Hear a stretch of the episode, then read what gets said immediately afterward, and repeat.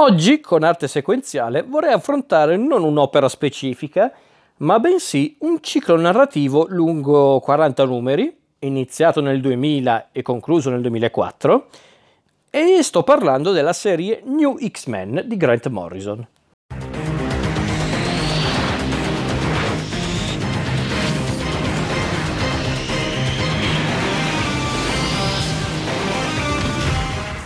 Per cominciare, credo sia importante spiegare ai profani chi sia Grant Morrison. Scozzese di nascita e di fatto, Morrison è un fumettista appartenente alla cosiddetta New Wave di scrittori britannici che, a cavallo tra gli anni 80 e i primi anni 2000, hanno saputo dare una scossa al fumetto americano e non solo. Stiamo parlando di autori come Neil Gaiman, eh, Garth Ennis, eh, Mark Millar e per l'appunto Grant Morrison. Se devo essere onesto, ehm, Morrison mi ha sempre creato sentimenti contrastanti. Personalmente credo che Morrison sia un mostro quando si tratta di conferire un certo tocco personale a universi e personaggi non originali, quindi per esempio i personaggi della DC Comics o della Marvel. Difatti Morrison li rilegge, spesso li rinnova addirittura. Ma allo stesso tempo eh, Morrison è quel genere d'autore che quando ottiene troppa carta bianca, troppa libertà, bisogna anche saperlo contenere, poiché può superare il limite e talvolta dimenticarsi dei lettori e pensare soltanto alle sue idee e abbearsi delle sue idee. A volte succede, non è una critica a Morrison in generale, ma è proprio una cosa che può capitare a tanti scrittori, a tanti autori. Ciò nonostante non si può negare che le opere di Morrison abbiano avuto un grande impatto sul pubblico. Basti pensare comunque al suo approccio eh, sulla serie dei Doom Patrol, che è un gruppo della DC Comics, o sul mondo di Batman, come per esempio la graphic novel Arkham Asylum, Una folle dimora in un folle mondo, che è probabilmente una delle migliori storie di Batman di sempre, o anche il ciclo di storie di Batman un po' più recenti di qualche decina d'anni fa in cui aveva addirittura temporaneamente ucciso Bruce Wayne, anche se di fatto non era quello lo scopo, ma soprattutto non dimentichiamoci del suo lavoro sulla Marvel. Eh, infatti Morrison ha scritto diverse storie per eh, diversi personaggi storici dell'universo di casa Marvel, come per esempio i Fantastici 4, però il suo lavoro più incisivo per la Casa delle Idee è senza ombra di dubbio il ciclo di storie con protagonisti gli X-Men, appunto New X-Men. E lasciatemi dire subito una cosa.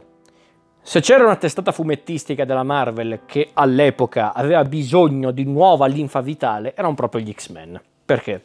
Perché dopo tanti anni con la gestione di Chris Claremont, che di fatto è colui che ha davvero consacrato gli X-Men, che li ha definiti come li conosciamo oggi, sempre per quanto riguarda i personaggi presi singolarmente, le ambientazioni e soprattutto le tematiche. Ecco, dopo Claremont gli X-Men si erano un po' persi per strada. T- tanti personaggi, troppi personaggi, tante belle idee, magari non tutte sfruttate bene, ma soprattutto serviva davvero un nuovo punto di vista, un punto di vista più fresco sui personaggi, sui personaggi, sulle storie, sulle ambientazioni e, perché no, anche sulle tematiche. Quindi i primi anni 2000 erano il momento giusto per un approccio forse anche molto radicale come quello di Morrison, poiché capace di prendere personaggi, contesti e tematiche di per sé appunto non inedite, non originali, ma rilette con una chiave diversa da quella di Claremont.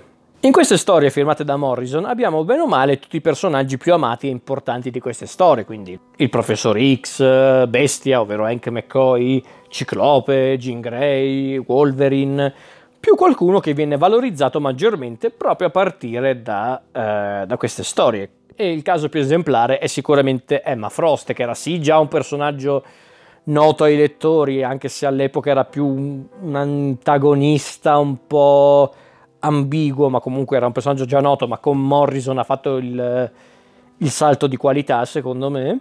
E qualcun altro dei personaggi storici del, dell'universo degli X-Men subisce persino un cambio di rotta forse anche troppo drastico ed è per esempio il caso di Magneto, ma poi ci arriveremo. Che altro? Abbiamo contesti già visti e rivisti delle storie degli X-Men, come per esempio appunto l'istituto di Xavier, l'impero Shi'ar, il club infernale, Arma X e la cittadella di Magneto, Genosha.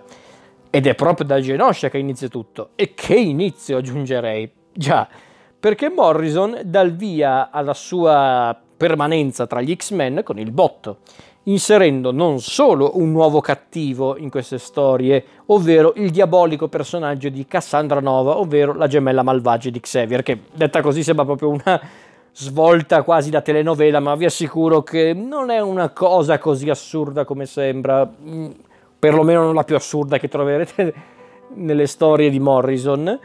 E che cosa succede? Che Cassandra Nova in poche pagine diventa l'artefice di un genocidio orribile, tremendo che porta al quasi totale sterminio della popolazione di Genosha.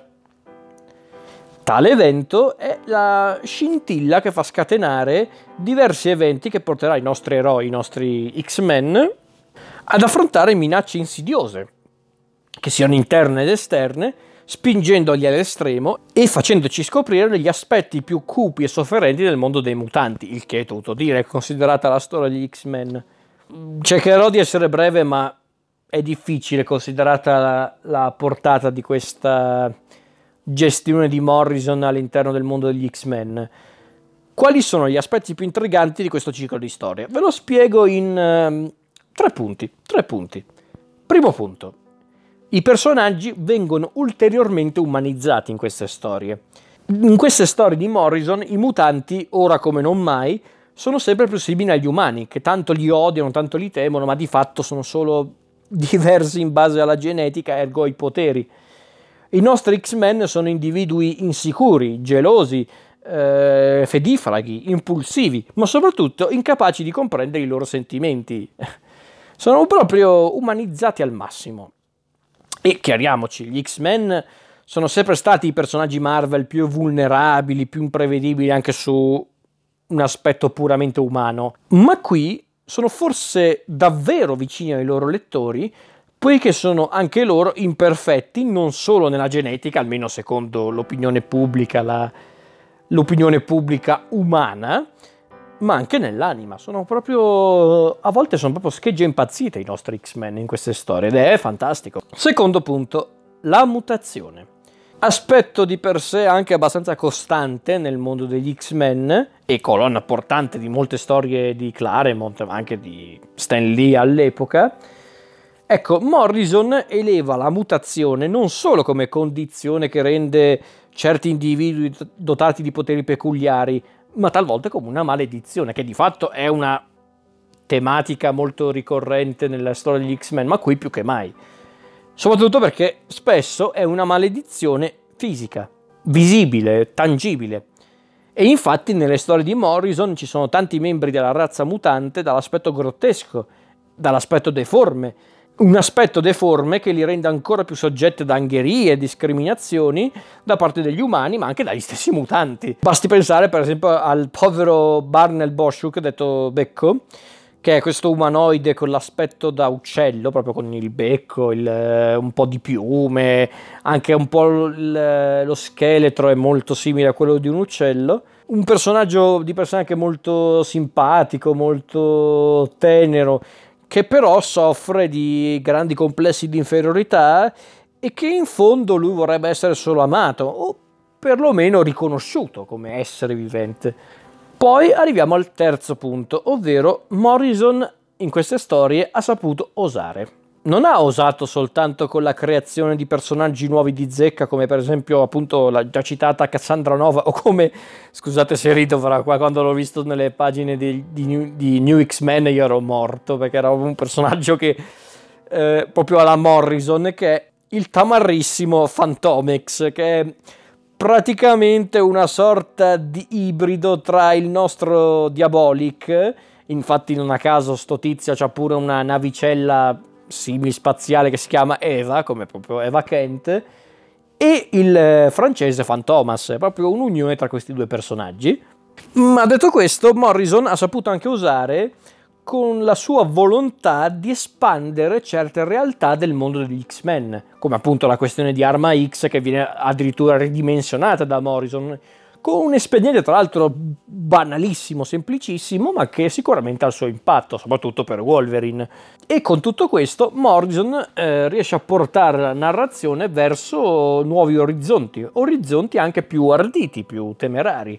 È un fatto che si può riscontrare soprattutto nell'ultimo ciclo di storie, eh, con il ritorno in scena di Magneto, eccolo qua è tornato, Magneto, un Magneto stavolta più folle, più sanguinario di come lo ricordavamo, una versione drasticamente estrema della Nemesi di Xavier, forse più vicina al Magneto dell'universo Ultimate che di quello classico, ma che di fatto Morrison ha cercato di giustificare, mostrandoci di fatto un Magneto disilluso e soprattutto accecato dal suo lato oscuro. Poi ci sono tanti elementi che rendono questo Magneto più cattivo e più folle di quello che è già.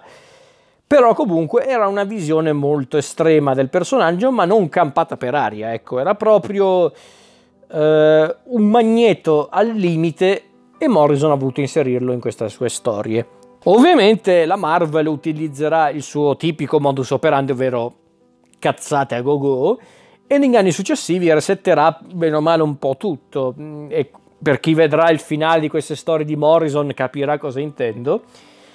E un po' è un peccato perché certe idee di Morrison erano molto valide e soprattutto avevano dato nuovo ossigeno all'universo degli X-Men, che da lì in poi ha subito alti, come per esempio la saga di Messiah Complex, ma anche bassi, soprattutto Soprattutto secondo me quando gli X-Men interagiscono con gli altri personaggi dell'universo Marvel, gli Avengers e così via. Non mi sono mai piaciuti troppo gli X-Men quando interagiscono con gli altri supereroi. In conclusione, se siete fan degli X-Men e non avete mai pensato di andare direttamente alla fonte, nel senso recuperando tutte le storie a fumetti, sia quelle classiche degli anni 60 che tutta la gestione di Claremont, New X-Men di Morrison potrebbe essere una soluzione interessante per compensare questo problema perché offre una visione sicuramente un po' più peculiare del mondo degli X-Men, forse anche più estrema rispetto a tanti altri autori, ma sicuramente è di grande impatto. Quindi, se non avete mai avuto l'occasione di leggere New X-Men, fatelo, vi prego, perché è un gran lavoro, è un grande capitolo della storia degli X-Men.